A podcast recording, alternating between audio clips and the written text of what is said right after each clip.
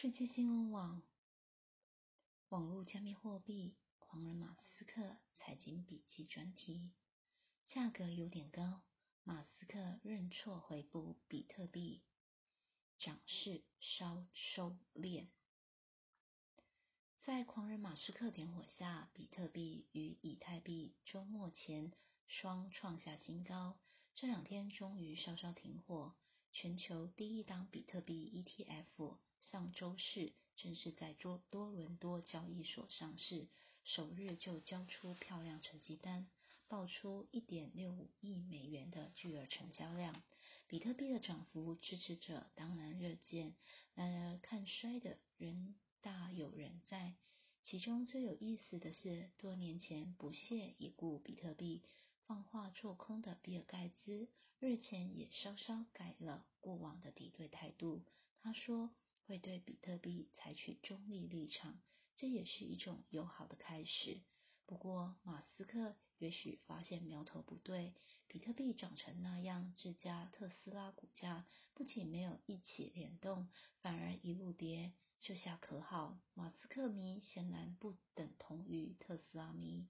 在大家荷包有限的前提下，跟随马斯克的人不见得会继续忠诚跟随他一手打造的特斯拉帝国。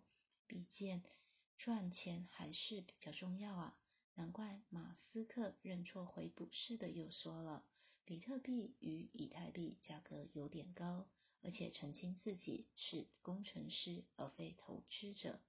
当然，特斯拉股价掉下来不只是马斯克个人因素，德州一场暴风雪滚成全美经济大震荡才是关键因素。德州一堆炼油厂无法运作，风力发电停摆，科技大厂纷纷停工，居民连取暖都成问题。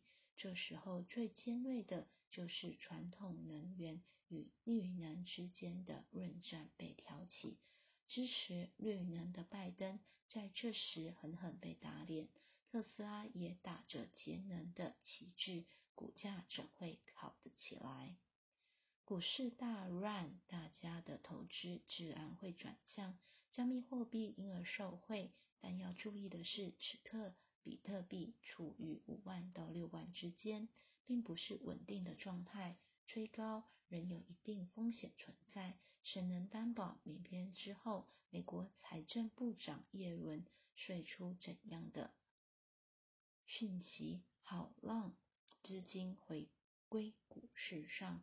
一旦如此，那么比特币就会面临下跌的震荡。若买高，自然会有。